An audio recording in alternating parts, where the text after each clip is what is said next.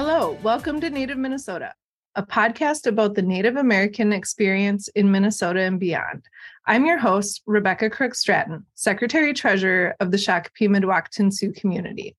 Our tribe launched this podcast in 2021. It's a project of Understand Native Minnesota, our campaign to improve the narrative about Native Americans in Minnesota's public schools. Over the past year and a half, we've been honored to have many fantastic Native leaders on our podcast. Each guest has a different area of expertise, whether it's education, Indigenous food, or public service, but each uses their unique voice to shine a light on Native cultures and communities. Here's a look at some of my favorite snippets from the podcast so far. Last year, I had the pleasure of interviewing Sean Sherman, the award winning Lakota chef and founder and CEO of the Sioux Chef. He spoke about growing up on the Pine Ridge Reservation, becoming a chef, and his journey to focus his culinary skills on Indigenous foods. So I became a very young chef in Minneapolis in the early 2000s and just did that. And a few years into my chef career, I had this epiphany of doing what I'm doing because I realized the complete absence of Native American indigenous foods anywhere in the culinary world. Everything was so Eurocentric. You know, everything was about French food and Spanish food, Italian food, and um, there was just no mention of here and what our ancestors were eating and what they were growing, how, what they were harvesting, and how were they preserving foods so it really set me on a path to try to truly understand you know what what my lakota ancestors are eating and then eventually after studying that for quite a while it opened me up to really looking at all the different groups around us and trying to understand indigenous diversity in general because there's so much of it everywhere and it's so unique and so special no matter where you look at it so I feel like there's so much for us to learn and to preserve when it comes to Indigenous values. And it's just looking at what are the true foods of North America where we're standing. On the topic of understanding Indigenous culture and diversity, we had a special episode this summer with a Shakopee Mdewakanton Sioux community member, Rosemma Lafferty. Rosemma helps organize our tribe's annual Wacipi or powwow. She has also danced in our Wacipi and was SMSC royalty. Royalty is about being an ambassador for your tribe, going out to different powwows, traveling around the world, and being a representation for yourself, your people, and your community. And why I love to dance is because it brings a lot of joy to me. It brings me energy, even when I don't have it. And I dance for the ones who aren't able to dance anymore and the ones who are no longer here. Earlier this year, I welcomed Dennis Olson to our podcast. He is the commissioner of the Minnesota Office of Higher Education and spoke about his early experiences that led him to a career in education and his current role. Most of my my young years, um, I had the had the opportunity that I, I share often with with colleagues uh, to attend Tribal Head Start actually so I'm uh, I'm a product of of the tribal Head Start system uh, at Fond du Lac, um, and you know really that that gave me kind of my first start um, into the the differences uh, you know between between some of our education systems. I loved that when I was I was a, a young guy, three, four, five years old, having the opportunity to learn uh, our Ojibwe language, and I've kept some of that you know with me uh, throughout my throughout my life, but um, yeah, you know, I really, I really had an incredible opportunity as an undergraduate student at the University of Minnesota to uh, work as an undergrad research assistant with the College of Education and the Institute on Community Integration, and we had um, we had federally funded grants to work with Native students all across the state of Minnesota and work with students with disabilities all across the state,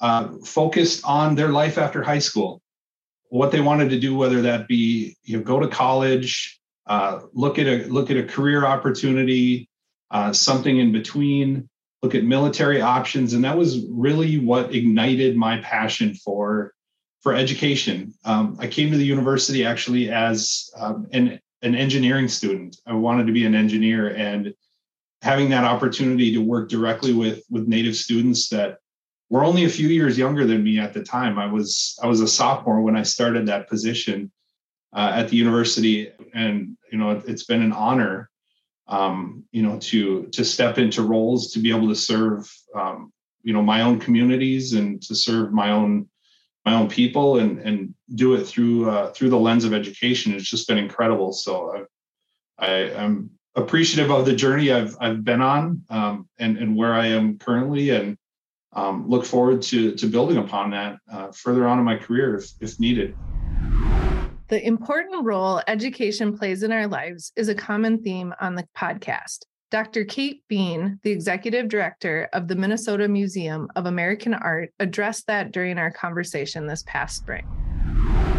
And I come from a family of educators. My mom was a kindergarten teacher, my, my father was a college instructor. And, you know, coming from that background of education, the fact that the M was founded as a school by community people, but thinking about when it was founded in the 1890s, that those community people did not include us, you know, and that the mission really over the years has been about community partnerships and community art and really focusing on those artists that don't always get as elevated as prominently as others. Um, there's a lot of big focus on craft there's a big focus on artists who who don't have the same exposure as others and we have a, a collection of 5000 um, wonderful pieces that speak to a lot of diverse facets of Minnesota and represent a lot of diverse communities. We have 100 George Morrison works, and it's the largest collection of George Morrison works. And his his uh, his work is most recently being featured on the U.S. postal stamp, and two of those um, two of those works come from our collection. And so you think about who is the Minnesota Museum of American Art. You can't you can't have a Minnesota Museum of American Art without indigenous art, without native people, um, without Dakota representation and Ojibwe representation and Ho-Chunk representation. Speaking of education and representation, my tribe's Understand Native Minnesota campaign commissioned a research report on that very topic. The report is called Restoring Our Place. We surveyed Minnesota educators to understand what resources they are using to teach Native subject matter and what they need to be successful. I spoke with the report's author, Odia Wood Krueger, about this work and what she learned from it. I also take away from this report that we just really haven't set people up for success. And so when we see this report, it's 617 folks responded and I just think, all right, here are the people who really want to do better, right? I would say 99% of the people who responded want to do better. And they said, you know, we're doing the best we can with what we've got, but we don't have a lot. And we're kind of fumbling along and we wish we knew more and we really don't want to cause any more harm.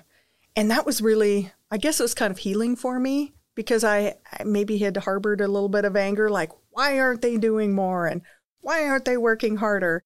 And so for me, my key takeaway is that we're asking teachers to do a lot of things that we haven't set them up to be to feel successful in doing.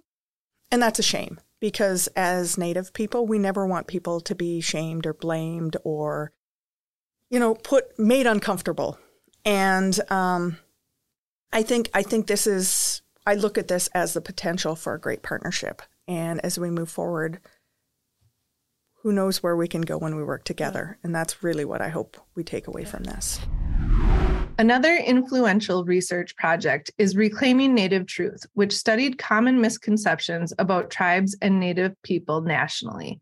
Crystal Echohawk, who co led the research and is the executive director of Illuminative, had this to say about it you know, reclaiming native truth is something I founded in in, in co-led, and and really, I you know, as I, I talk about it, you know, it's the largest public opinion uh, research project ever done um, about Native peoples and by Native peoples for Native peoples, and the Shakopee Mdewakanton Sioux community was one of our very first investors in that work, and it was a total of a 3.3 million dollar research project, um, and you know, it had really never been done before. And I think, you know, when I look back when this sort of genesis of reclaiming native truth, it started back in kind of 2015. And, you know, I've worked my whole life in Indian country. I've worked for my own tribe.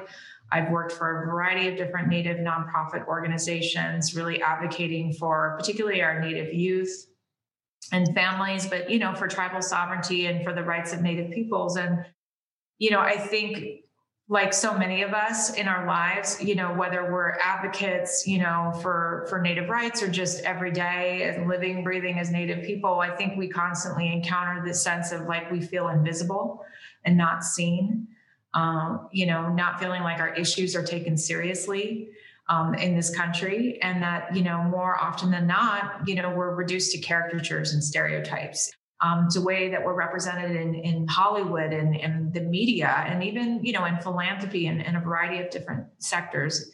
And we wanted to be able to unpack all of this so that we could really begin to understand, you know, why why are we treated this way? Why are we so invisible in society? And and how do we how do we move forward? So it wasn't just about research to understand that. It was really about how do we set strategy to really make a difference. And, you know, through the course of that research, we found that the number one threat to Native peoples is our invisibility. And, you know, it was research done by, you know, for example, Professor Sarah Shears that found that 87% of schools in the country don't teach about Native peoples past 1900. So, literally, generation after generation of Americans are conditioned to think that you know we we no longer exist right? And probably the last thing they learned about us might have been in middle school about wounded knee. And that was it. Um, you know contemporary american you know high school students aren't even taught in their government classes about tribal sovereignty. There's so much to gain by having native voices in the conversation. And karen diver is a perfect example of that. Karen is the senior advisor to the president for native american affairs at the university of minnesota after serving as tribal chairwoman, professor, and special assistant to President Obama for Native American Affairs. But a lot of our Native families are like that, right? Um, they're they're non-traditional learners, um, you know, just trying to find their way. Um, and so, you know, interestingly for me enough, I get to retroactively improve my life, right? Um, I get to kind of take care of some of those things that I knew were barriers for me, like navigating the system. You know, how do you problem solve within the University of Minnesota? What things are negotiable, what things are not? I didn't know that, you know, if you transfer in between campuses and some of your credits don't transfer, that you can appeal it. Well, building support systems for students means that there's somebody there that can help them with those things. So my advice is the world isn't necessarily built for Indigenous peoples, um, but we make it ours by our participation and our voice. Who would have thought, you know, a young Indian girl would have a degree in economics? Um, but the world makes a little more sense to me for understanding it. Um, so we need to learn about these institutions to figure out how we can participate better, um, how we can make a difference, how our voices can be heard, where we need to be advocates. So if you want safe and you want everything familiar, then unfortunately the sacrifices of our ancestors will be for naught because they wanted us to have a place in the world and they wanted us to have whatever place we wanted. And higher ed is one of the ways that you get there.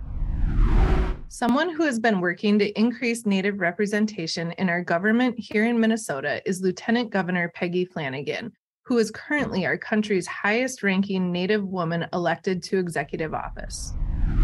I've been friends with Tim Walz for a very long time. Um, and you know, making sure that our tribal nations, um, you know, treaty rights, tribal sovereignty, honoring this government to government relationship has always been important to him. It certainly was when he was in Congress. And so, you know, even when we were on the campaign trail, it was, I want to make sure that people look at Minnesota as a model for how to try to get this this right. And so it's been a priority um, of ours since the beginning and now our task is you know we've been in office for three years. Um, i hope there are more in our future.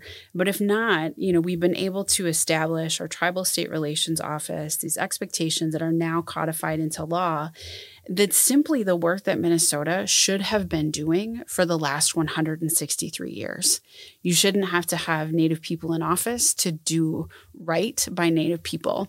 Uh, but here we are we're making that change. And um, we also wouldn't have been able to, you know, arrive at this point and have that law if, you know, the tribes themselves weren't pushing for it, working on the legislation. It was um, a real collective effort. And I'm excited to see what else we can do um, when we're working together uh, on issues that are priorities, both for the tribes and for um, the state of Minnesota. If you're new to this podcast or have only sampled it before, I hope these highlights will pique your curiosity to dive into our past episodes. You'll learn from our fascinating guests about the wide range of experiences among Minnesota people in Native communities.